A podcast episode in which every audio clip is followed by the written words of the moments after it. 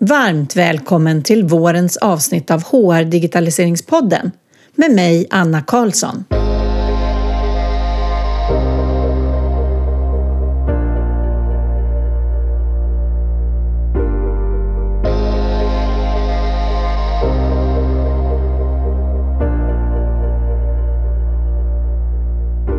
Idag så har jag utländskt besök i podden och det är Stacey Harris som är HR Tech-analytiker. Den officiella titeln är Chief Research Officer and Managing Partner på Sapient Insight Group. Varför jag har bjudit in Stacey är för att jag har följt henne nu under ungefär fem års tid.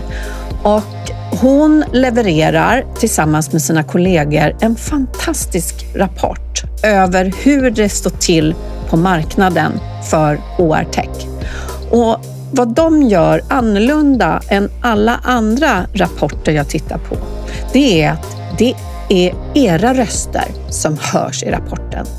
Så det handlar om att under 25 års tid så har hon och hennes föregångare samlat in data från kunder eller från de som använder HR Tech och aggregerat och satt ihop och följer då trenderna för ja, vem är det som använder tech? Eh, hur ser det ut? Vad använder man för någonting? Så det är inte bara till exempel HR-systemet utan det kommer in på andra områden som analys och learning och så vidare.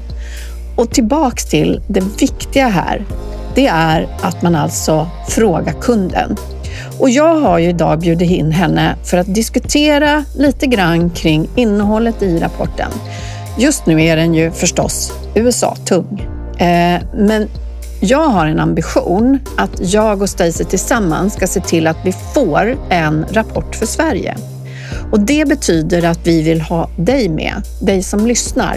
Du som har ett ansvar för er HR-techmiljö eller den som har koll på den. Och vi pratar om det i rapporten. Vem är det som besvarar den här rapporten? Vad innehåller den? Och eh, en hel del andra saker. Så om du är intresserad av att vara med så ska du ju förstås signa upp för att få länken till den och besvara den så fort som möjligt när den kommer ut. Det är en ganska stor eh, frågebas, eller det är många frågor helt enkelt. Men man får ju också ut värde av att diskutera det här internt. Vad är det egentligen vi har för de olika områdena? Så man får också en väldigt bra bild över vad man själv har för HR-tech i sin organisation. Så nu så startar vi avsnittet för idag och jag vill gärna att ni som sagt läser rapporten och självklart finns det en länk i poddtexten och om det är någonting du undrar över och vill fråga om i rapporten så har jag läst den flera gånger, de tidigare och nu den här den 25 omgången. Så då är det bara att höra av sig. Eller som Stacy säger i avsnittet, hör av er direkt till Stacy. Om du vill ta steg framåt och behöver en partner att diskutera med så kan du nu boka digitala coachingtimmar med mig det kan vara allt från att du inte hinner med att tänka ut vad som är smartast för er att göra, att du har svårt att få ihop ett business case som visar på värdet av den förändring du vill genomföra, eller att du helt enkelt inte har tid att hålla dig ajour med möjligheterna och vill ha en erfaren person att diskutera med. Du kan läsa mer om erbjudandet på länken i poddavsnittstexten eller på vår hemsida under nyheter.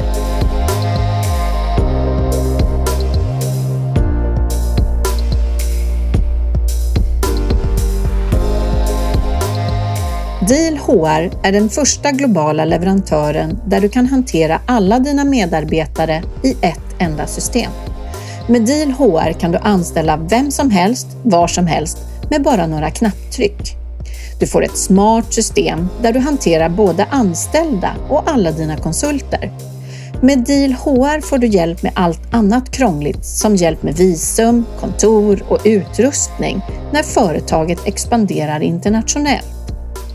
Deal HR hanterar också alla dina löner var som helst i världen via en kontakt, utan en massa lokala lönehanteringsbolag. Allt via Deals globala payroll-funktion. Deal erbjuder nu dig lyssnare att anställa en person gratis via Deals plattform. Skicka ett mejl till hej.hrdigi.se e med titeln Deal för att ta del av erbjudandet. Detta gäller under hela 2023.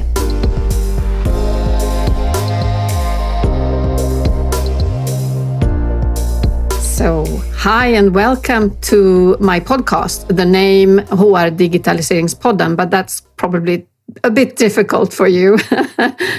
so, hi, Stacey. How are you doing today? Where are you sitting today? I'm doing well. I'm uh, in my office in uh, the United States in North Carolina. If anybody knows kind of the East Coast area, I live in a, a little town outside of uh, the East Coast on Raleigh, Durham, in North Carolina. So um, we have nice, beautiful spring weather here. Uh, the flowers are blooming, so I can't complain. I, I'm, I'm in a good spot. Not traveling this week.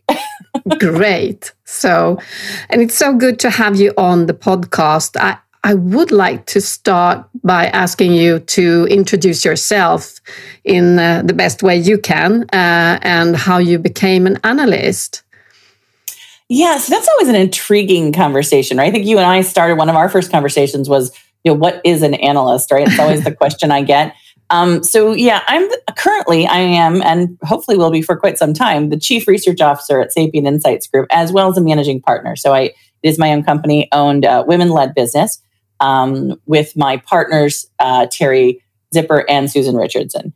Uh, we started the organization about two and a half years, I'm almost going on three years now, um, just at the the heart of the 2020 um, pandemic for many organizations uh, we uh, spun off what was a long-standing research function that I had been working with for a company called Sierra Cedar, and um, joined it with uh, Susan Richards' company, which was an advisory services firm that had been doing sort of change management and consulting and advisory around HR technology, um, and combined the two entities um, to create what is now Sapient Insights Group. And um, and I've been having a, a, a really great time understanding sort of how I can uh, take the research that I've been doing for a very long time and expand on its access across very different markets, including global.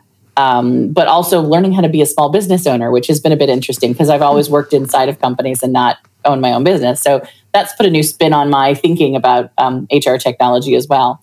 Prior to that, as I had mentioned, I uh, owning my own business and running Sapient Insights Group and being a chief researcher there, I was an industry analyst and a researcher at large corporations. So one of them was Sierra Cedar, which is where I started the big annual HR system survey about eight years ago. I uh, took that over from Lexy Martin. Some people might know her name. She had ran it for about 10 years before that uh, for me.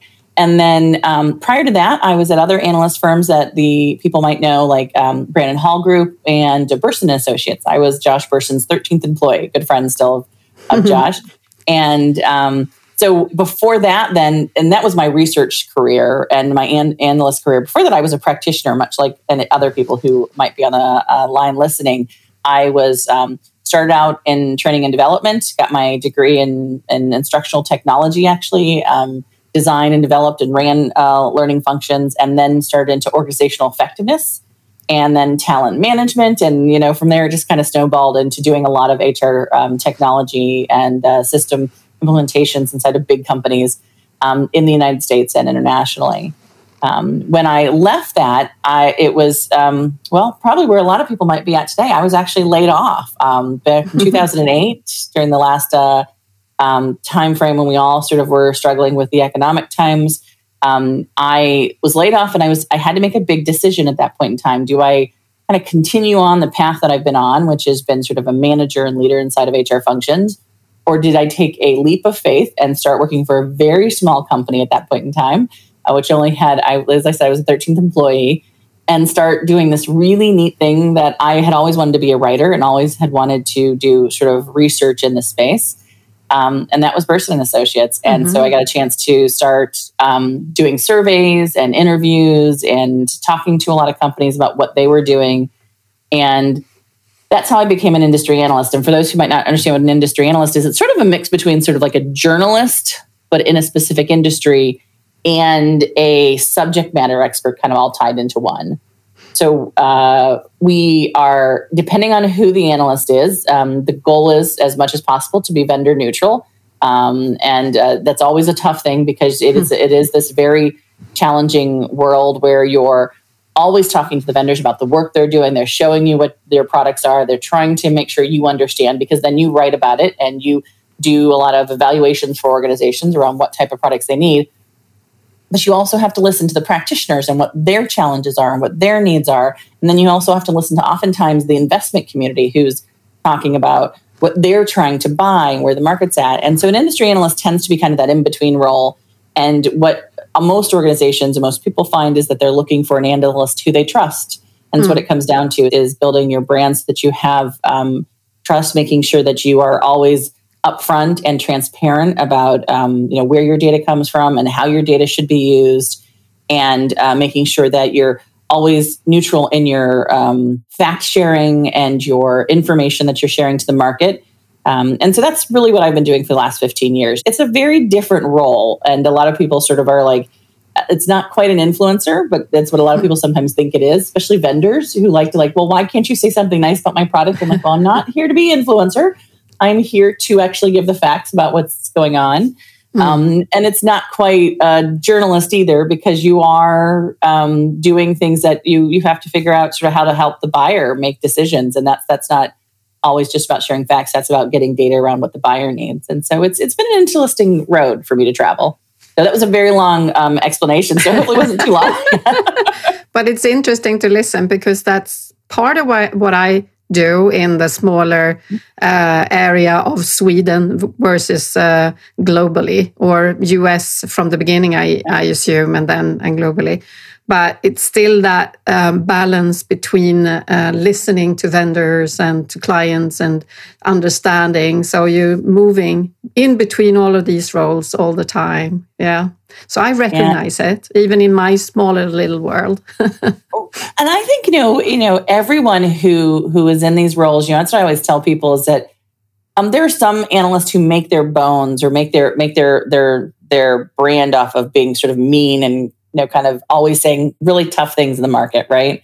Um, and there's some who are, you know, sort of say really nice things about everybody, and and sort of there's no, you can't really tell sort of the differentiation between what they're saying and and the marketing that's coming out of of some of the vendors. And I think it's a really hard balance to say I need to figure out what's good, but I'm also not here to to um, you know I think my sense of the market is that there is a vendor for every customer and a customer for every vendor. I rarely have found there. There have been a very few times in my life where I've got I've gone into a as an analyst and gone into an organization. Wow, nobody should buy this product. I mean, there have been one or two, but not many. Um, but I always also say that you know what I am really find critical, and I think all the people out listening probably know this because they've bought products probably from time to time that didn't fit them. Is that when someone gets influenced to buy a product that isn't right for them, it doesn't just hurt the buyer, it hurts the vendor as well because mm-hmm. the vendor's trying to twist or move or do things or they get bad reviews that don't really meet sort of the things that they actually do do well. It's kind of like, you know, being in a, in a really bad relationship, right? Yeah. so I think it's important for us to actually do the kind of work that we do because there is an important sort of matchmaking role in it, right? Yeah. It's interesting because everyone I meet from locally here that develops different solutions, they also passionate about their why. And we all have to remember that that they have their why and we have to understand it to choose the right one for us, depending on what organization we are and what results we are looking for. So yeah, very interesting. So before we jump into, because you have a very big um, client perspective on your research, um, but I would like to ask, how would you describe digitalization for an HR person? And what is really then the difference with HR digitalization? Oh, that's such a tough question, right? Because I think the whole world sometimes gets caught up on this digitization, which it is an important and critical word, right? Because um, I do think that there's a lot of companies that still run many things in a manual way, right? Even though they might be using technology, they still run it the same way they did before. They just have a technology maybe doing it instead of, you know, um, people. And I think, you know, my sense of, of sort of the going to the next generation of digital is that you are not just using technology to to do things faster, but you're using technology to enhance or optimize the work that you're doing, right? And I think that's probably the the difference between just automation, which is what we see most HR technology doing, and the the next digital generation, right? Because if you think about where we were at, say for smartphones, right? I used this example just the other day. I was talking to someone and I said, you know, I got my first smartphone. I remember I um I had a family member who got hurt in a car accident, and I remember looking at that smartphone, and it was back in the day of the Blackberry, so I you know, it was one of those old ones. And I remember that it was like, I don't know how to make a phone call on this because it was just it, you know my my rote memory wasn't quick enough to sort of remember how that I had to tap the screen and do this and do that. And I remember thinking, boy, this thing is a terrible phone, right? and if we had judged it based on what we thought about a phone should be, we may have never gotten to where we've gotten to with smartphones, which are now sort of information tools for us. And I think it's the same thing with the digitization when we think about it across all of our businesses. If we judge all the technology on how well it automates what we used to do, oftentimes it comes out lacking. But if we look at where we could be or what our possibilities are, oftentimes that's where, where I think it's really exciting. Uh, the only thing that I would also say about digitization is that one of the things that we've seen in our data and in other data where we've done with uh, some research with some other organizations is that digital organizations, the next generation of digital organizations, are much more likely to be more comfortable with risk taking and focusing on innovation, which is kind of that process I was talking about. And that's hard when you're when you're especially if you're a more mature organization and um, you're very conservative in how you think about how you have to manage data and, and how data will flow across your organization. And it means you have to have people who really understand data inside of your business. And we oftentimes haven't done a good job of that in HR. We haven't um, created HR um, development and education programs and HR um, conversations that focus on being data forward as much as people forward. We know mm. it's important to be people forward. We talk about being being human. We talk about being um, um, good with our empathy and good with our storytelling. We very rarely talk about understanding where data comes from, how to value it, how to understand it. Um, that isn't something we teach in a lot of our courses or universities or certifications effectively. Um, and I think that that is a real gap for the HR community. Hmm. Agree. Thank you so much. So I'm thinking about we should jump into the um, report that you uh, publish every year. I came across it the first time I was at HR Tech. That was about four or five years ago. So then I listened to you for the first time and I mm, tried to dig into it and understand it. But I would let you describe what is this uh, fantastic report that I've just read the last week from page one to 174 or something. yes. Yeah. Yeah. Don't scare anybody about how long the pages are. so I always tell people, I'm like, I'm like download it and then sit with it. Don't get scared by how big it is. So this report is is now in its 25th year. So that's that's probably the most important thing to know about it is that it was started in 1997 by Lexy Martin as a small report on this new thing back then called HR self service when people didn't even understand what self service was or the fact that we were going to be giving applications access to employees. Um, and they were trying to understand. Um, at that point in time, it actually was a very global company called the Hunter Group. Um, that's who was sponsoring it or who was Lexy was working for. And the Hunter Group basically said, we need to understand this new technology because it's very different from what we've been putting in place for the last 10 or 15 years. And what's what's really nice is that Lexy then continued that same survey with different questions, but but a lot of the like so we we would change like half of the questions and then keep some of the new ones every year um, for 17 years. And then I came along and she wanted to move into a new role in a new organization, and she really wanted to find another analyst to own it, not just you know because there's a lot of surveys that got, get done every year. Deloitte does really big surveys, and PwC and you know individual um, consulting firms do um, uh, surveys, but no one had done this sort of year over year, some of the same questions. And so what she was looking for was someone who would respect the fact that this had, um, when we look at research, longitudinal data, basically, the ability to look back year over year at how things had changed. And I was thrilled by it because I had been working with a lot of research firms at that point in time, and they were always a point in time look, right? We were able just to say a survey about what was going on in performance management at this time or what was doing what was happening in learning at this point in time. And those are always really good, but you get such a different perspective when you kind of step back and look across. And so um, I um, took up the mantle of this research and I expanded it so that it covered, because at that point in time, it was really just for large organizations because that's who, all of who was buying HR technology at the time. Um, I expanded it down to the smallest companies in the market and expanded the kind of applications that we are asking. So we now ask, um, it's a survey that is now in its 25th year, and I've run it for the last 10 years. And um, it basically covers 56 different applications that we consider under the HR technology framework um, that are large enough that large and small corporations are, are both buying them, right? And it covers over, we counted 250 different vendors who get evaluated in our survey for all of those various 56 different applications. And then basically every year we ask not only what people are using in their HR technology, how they're using it, what goes around it. Um, so, what practices of change management, what strategy do you have in place, what business outcomes are you getting? Um, we then also ask about emerging technologies because there's a lot of new things that are happening that aren't completely um, out in the market so it really becomes a very large survey. We break all the rules when it comes to survey taking, but then every year we publish the full report and share the aggregate findings with the t- entire community. If you participate in the survey, you get those findings early, plus you get a mini benchmark that is only for specifically for you that can be done by region or industry or size. And you also get to be part of our community where we share a lot of information on an ongoing basis that comes out of that data on a regular basis.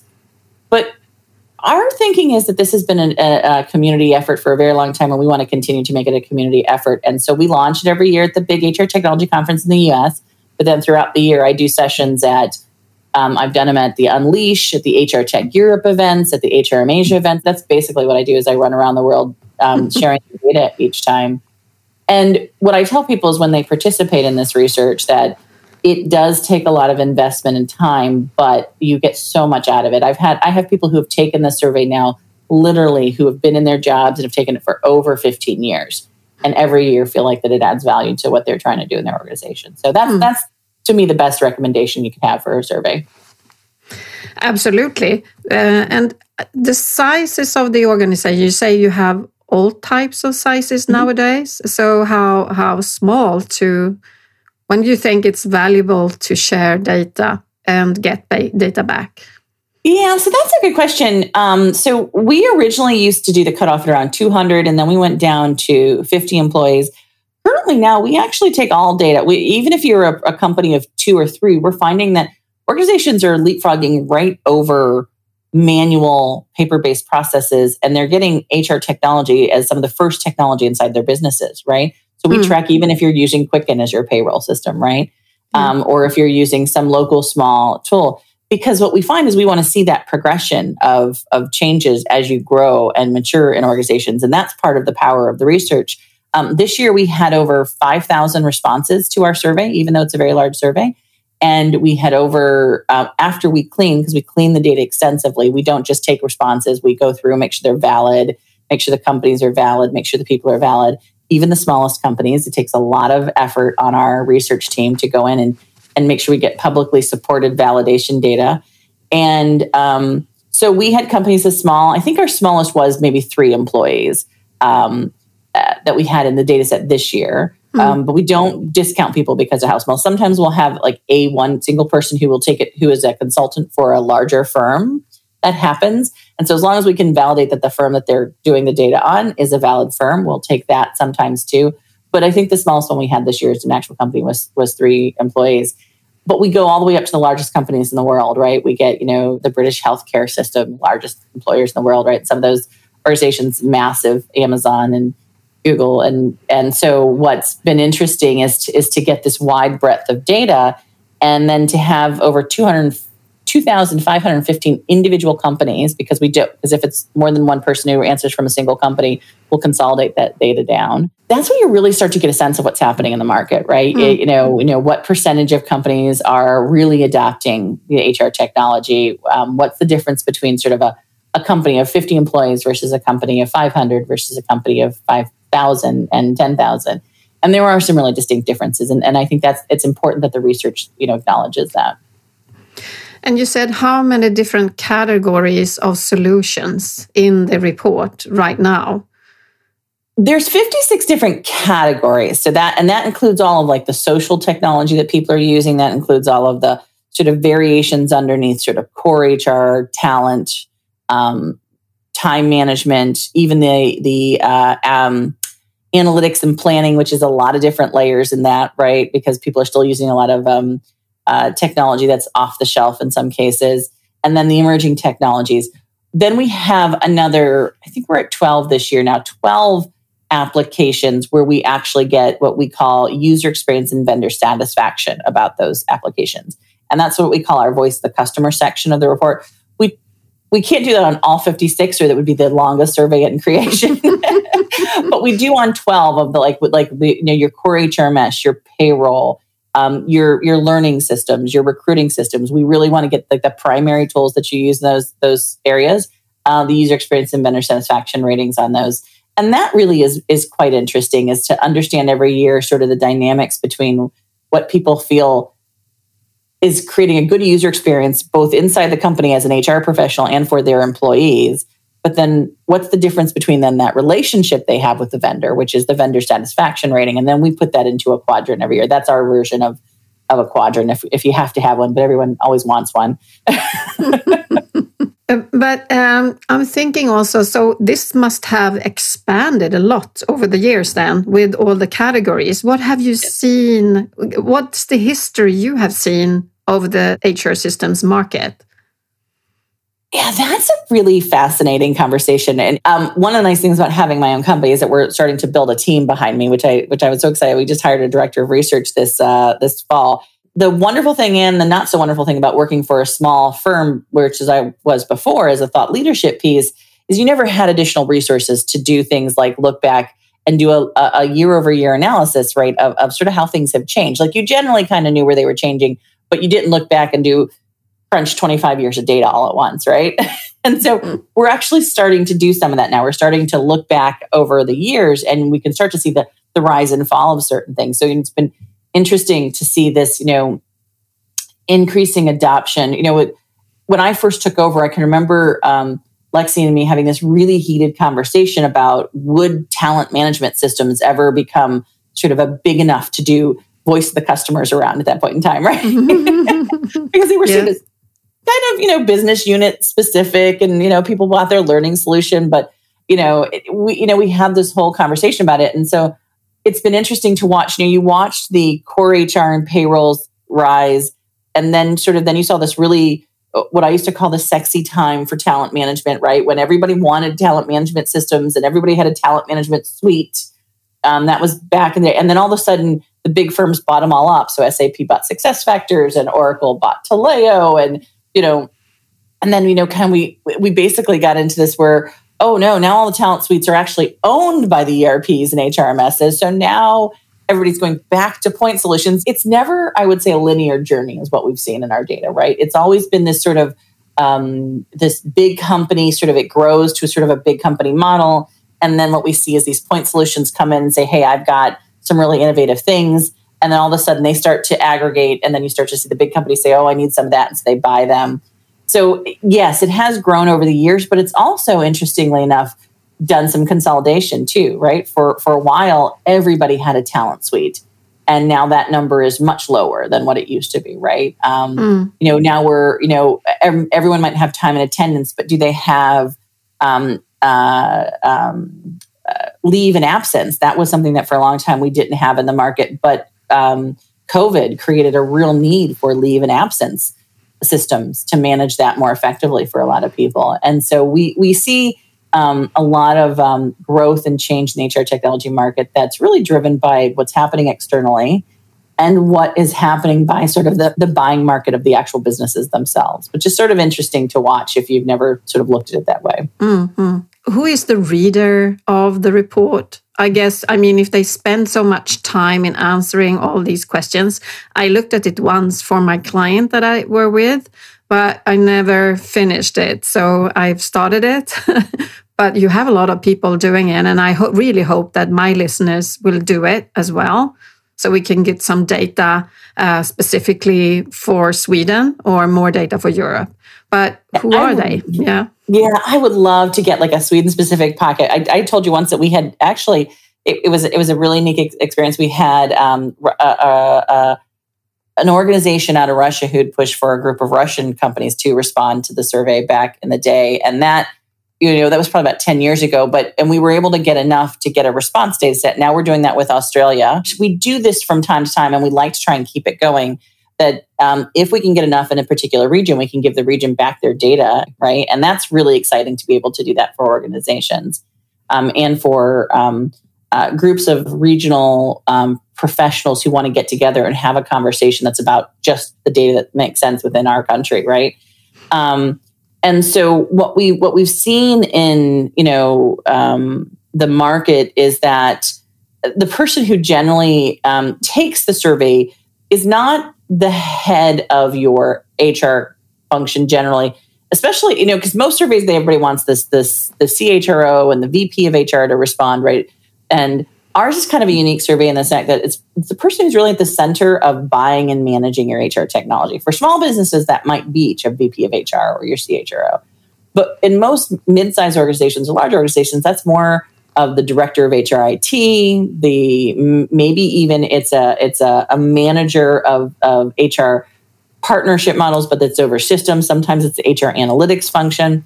The other thing that we've done over the years too is that for organizations where they really are very large, we when you go into the survey, that one of the first things you get asked is what sections would you like to take? And there's a I want to take everything, and then you can also limit yourself to maybe I just want to take recruiting, or just want to take analytics, or I just want to take um, learning. And that sometimes is helpful too, because then you can sort of send the survey off to some of the people inside your organization. And we see a lot of people who will who will send it out to like 10 different people. And then we do the co- collapsing and combining for them.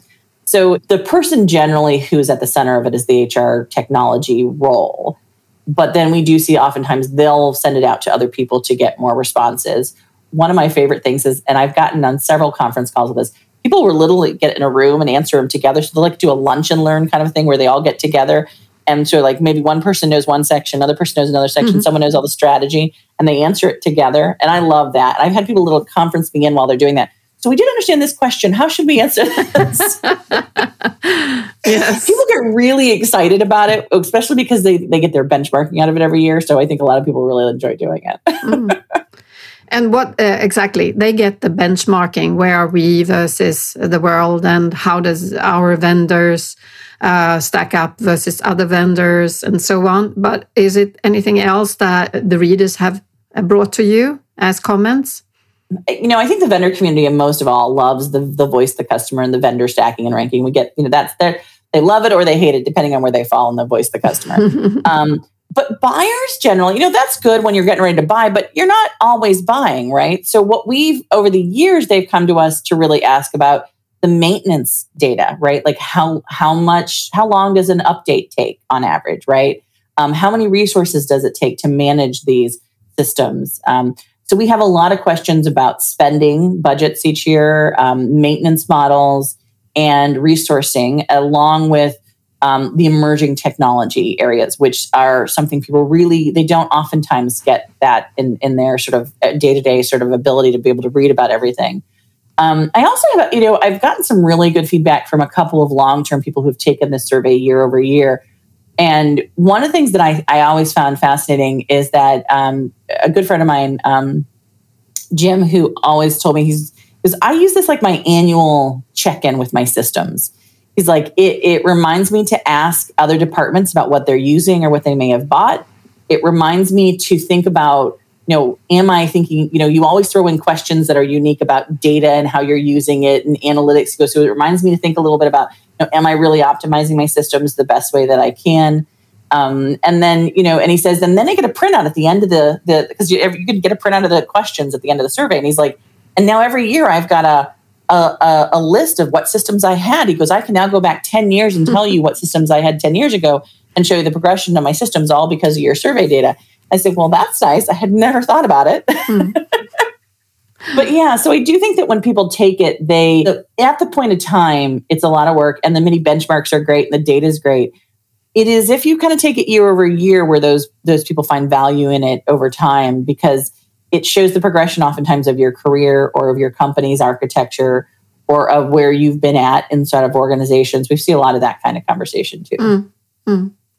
So, uh, how many European uh, answers do you have, or Swedish maybe? Maybe you can't go down that low at this point. I, I think we only had like five Swedish headquartered organizations this year. It wasn't it wasn't enough to even be able to do a do a sample cut on that.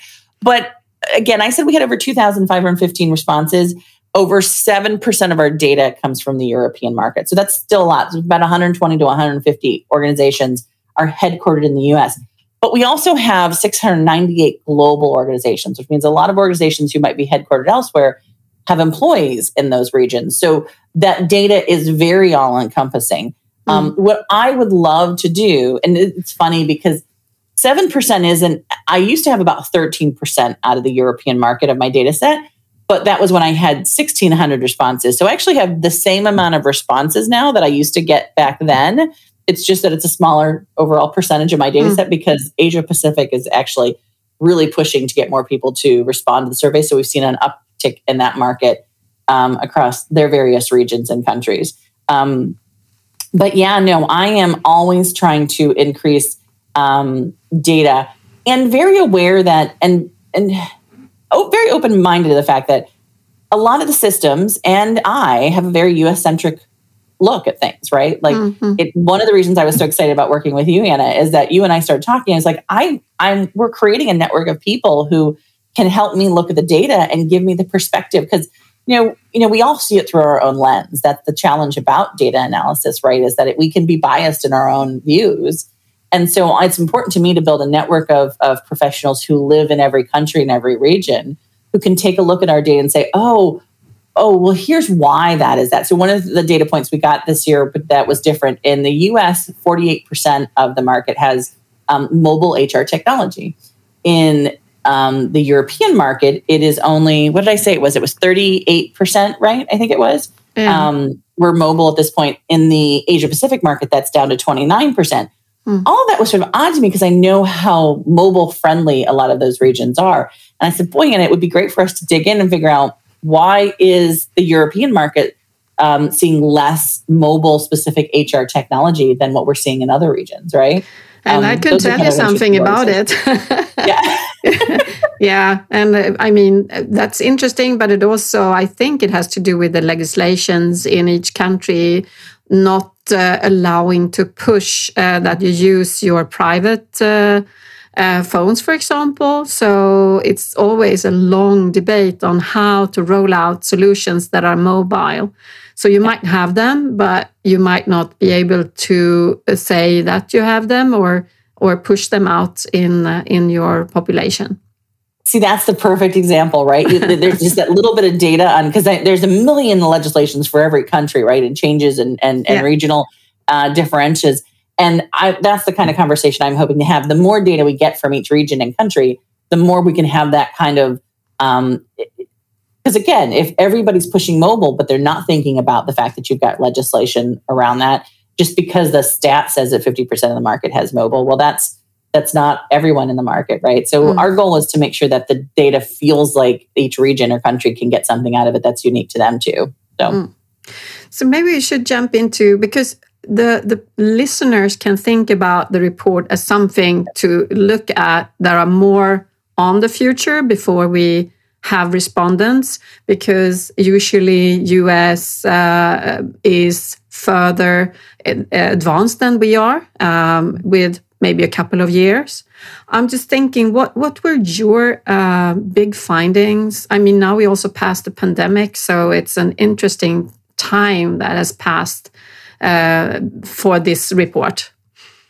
Yeah, this is it, this was an interesting year, right? Because you know there was if you go back and look at our report in 2020, there was definitely dips in almost everything. And actually, the 2021 was the biggest dip, right? Of talent challenges and, um, you know, productivity was up, but talent was down and engagement was, was down and, and voice the customer was up because vendors were helping people through things. And now we're, we're not, as I tell people, what the data basically showed this year is that we're where we need to be, but we're not back to where we were, right? Mm. Okay. Um, so all of our productivity is up, back up to where we were at, both in HR and business and talent um, uh, outcomes that we had achieved in 2019. We're back up, and in some cases above that. In all cases, we're seeing still major talent gaps in the European market, which is which are pretty extensive, right? That I think that oftentimes um, get overlooked because I think that the the data in general kind of evens out across all the different regions, but we're we're seeing one of the number one things that I saw this year when we looked at where people were, were spending their their planning to increase their overall t- HR technology spending is still recruiting. A lot mm-hmm. of people say, well, why are we still spending it on recruiting if, if we're not hiring as much, or even if we're starting to maybe slow down our hiring? Well, our data is showing that people are planning to increase overall spending on recruiting because it didn't work for them in 2021 and 2022. Like the systems they had didn't help them get the people they needed fast enough with the skills they needed. And that became a barrier to actually getting products out and distribution lines and things. And so what people are doing is taking this little bit of a lull to fix situations to some extent, right? Mm. The second biggest thing, and this I think is one of the big differentiators of, of what we saw in the data between the, the different regions this year, is that we definitely saw that over 50% of the EMEA market plan to increase HR technology spending and that mirrors what we see, saw in the market at about like 47% of the market overall as aggregate plans to increase over HR technology spending. But the European market also had 15% of it saying they were planning to decrease HR technology spending, which was higher than we saw in any other regions, right? And some of that was because of workforces being reduced, but most of that it looked like was because there was um, a feeling like maybe they had overspent a little bit during the pandemic, maybe invested – uh, they had to shift where they were focusing some of that money a little bit. Um, and so we were seeing sort of a decrease and a pullback from some of the HR technology spending in our data set. Not a, not a total market like we're gonna we're gonna see big big reductions, more just a slight adjustment, I think. Um, and still a lot of plans to invest in certain areas, like I said, recruiting. But in the European market, what we also saw, which I just really thought was interesting, is that the number two and three investment areas were learning and training and skills management. Mm-hmm. And that to me, because you because no, we we see learning and training and skills management in the top five in uh, the aggregate data and in North American APAC if you look at it separately. But it's always sort of the fourth and fifth, right? It's not right at the top, right after the recruiting. And I think that really, again, goes back to this talent gap that the mm. European market is probably facing. And then after that, you know, and I think the um, the benefits and wellness is probably has to do more with some of the regions that don't offer healthcare and it's more like this this new we're looking at sort of the the additional things like mental health wellness right that goes into that. So we're seeing some of that investment. And then we are seeing more hrms um, if you look globally at the data the hrms market is not seeing a flip more of payroll and time management. People are planning to replace a lot of those systems um, across the board. But the european market is one of the markets that has not what we would say totally transform their HR tech. You were saying that they were behind. I, I don't know that it's behind per se as much as it is is a lot of the HR technology, even in the market, even those that come out of the um, uh, different regions, is very US centric in its design. Um, and so, one of the things that we had talked about was like contingent workforces. Um, most HR technology um, treats it as a as a separate module, not as part of the the recruiting or the the primary um, HR system. And yet, we know in the European market, contingent workforce is a big part of how you build your workforce initially, right? Because mm. it takes a lot longer to bring people into an organization, and it takes a lot longer if you need to um, reduce your workforce. And we don't have that issue in the States, you don't have that issue as much in the Asia Pacific market. And so they just haven't built contingent workforce models into the HR technology model. Mm-hmm. And that's a big part of what European. So one of the things we find is that the systems are very um, differently centered, and so a lot more tools have to be connected and integrated, and so a lot more integrations, a lot more global needs, a lot cross border issues that you don't have in some of the other regions, right? And so I think that is why we, we saw sort of a, a less, they were less likely the European market to completely overhaul and replace HRMSs. And here, at least in our data, we're seeing that, that that's starting to happen. We're starting to see HRMSs um, go from maybe what might be a locally owned or a smaller HRMS. You may now be thinking about a more global or a more um, broader HRMS that has more tools with it, like talent management or time and attendance built into it, those kind of things. So those are some of the big themes that we saw this year come out of it. Mm. So I also um, thought it was a bit interesting about you. I think you mentioned about uh, the uh, the experience of the teams uh, uh that has dropped. Um, so the people who work in these areas, HR tech, does that have to do with that there are more people that we need, that more people are taking on technology, or what has have, have do you have anything on that? Yeah, that's an interesting one. So we we ask a lot of demographic questions about our um, people who participate in our survey, and uh, because we want to understand the mar- the people who are who are we're not only serving from a, a, data perspective, but also who are making the decisions every day on the HR technology environments. Um, and what we found is that this year we saw a 30% drop in um, HR technology professionals who had 10 or more years of experience on the job. Um, and that fit very, very much with what we saw globally happening in the market is that, which is a lot of professionals were moving, either made the decision to move out of their jobs and didn't go back into similar job roles and or completely just left the market as a whole and went into either um, starting their own businesses or or retired completely because they were able to figure out how to do it because they had caretaking duties that they had to put in place. And so we lost, I would say, almost like a full generation to some extent of mm. HR technologists and HR leaders who had the background and the understanding of the data and why we bought the systems and how we built the systems. And so, yes, I do think there is more people who are asking for HR technology. And so you are seeing people move jobs a little bit more. But I do think we saw just, we just saw a lot of people say this if I can leave the workforce, I'm leaving the workforce or I'm going into something else that I'm more passionate about. Mm-hmm. Mm-hmm. And that happened in all regions in all countries. I don't think that was an individual country model we saw.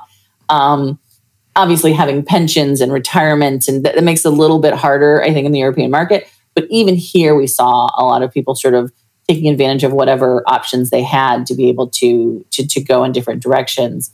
And the the other side of that, which I thought was quite interesting, is that when you look at the data here in the European market, um, we had generally it's about 50 50 um, uh, females versus males who take the survey, right?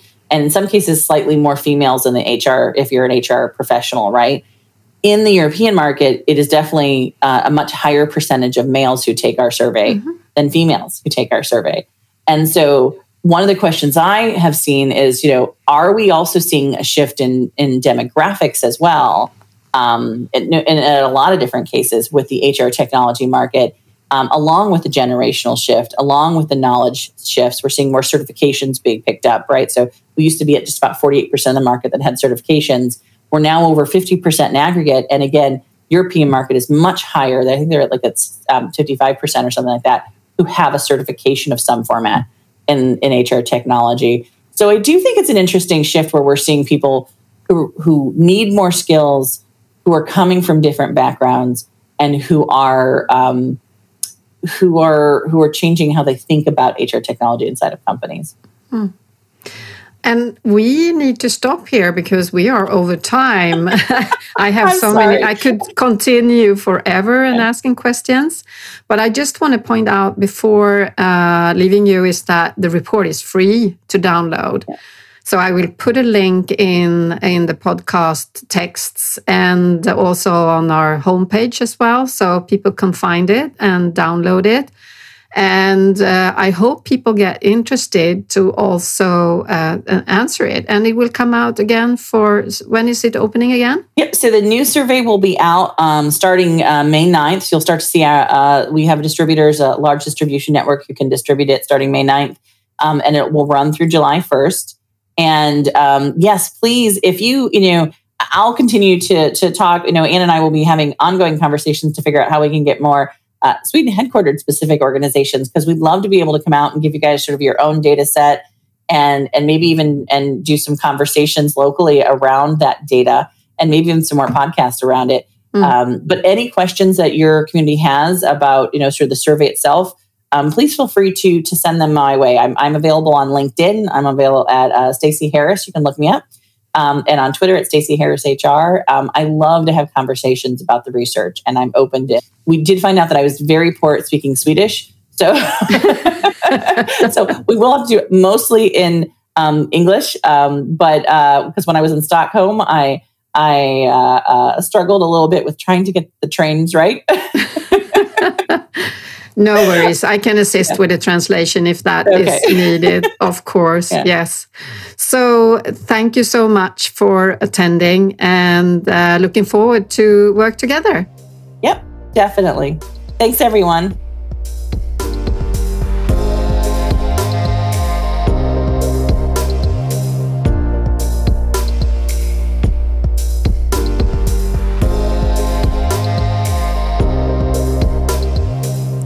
För att just du har lyssnat. Podden levereras av HR Digitaliseringsgruppen och jag som pratar heter Anna Karlsson. Vi har fokus på att underlätta digitalisering för dig inom HR genom att erbjuda vår kunskap i form av poddande, konsultstöd, utbildning och mentorskap. Och på det sättet skapar vi tillsammans en digital framtid för HR. Du hittar info om både podden och gruppen på hrdigi.se.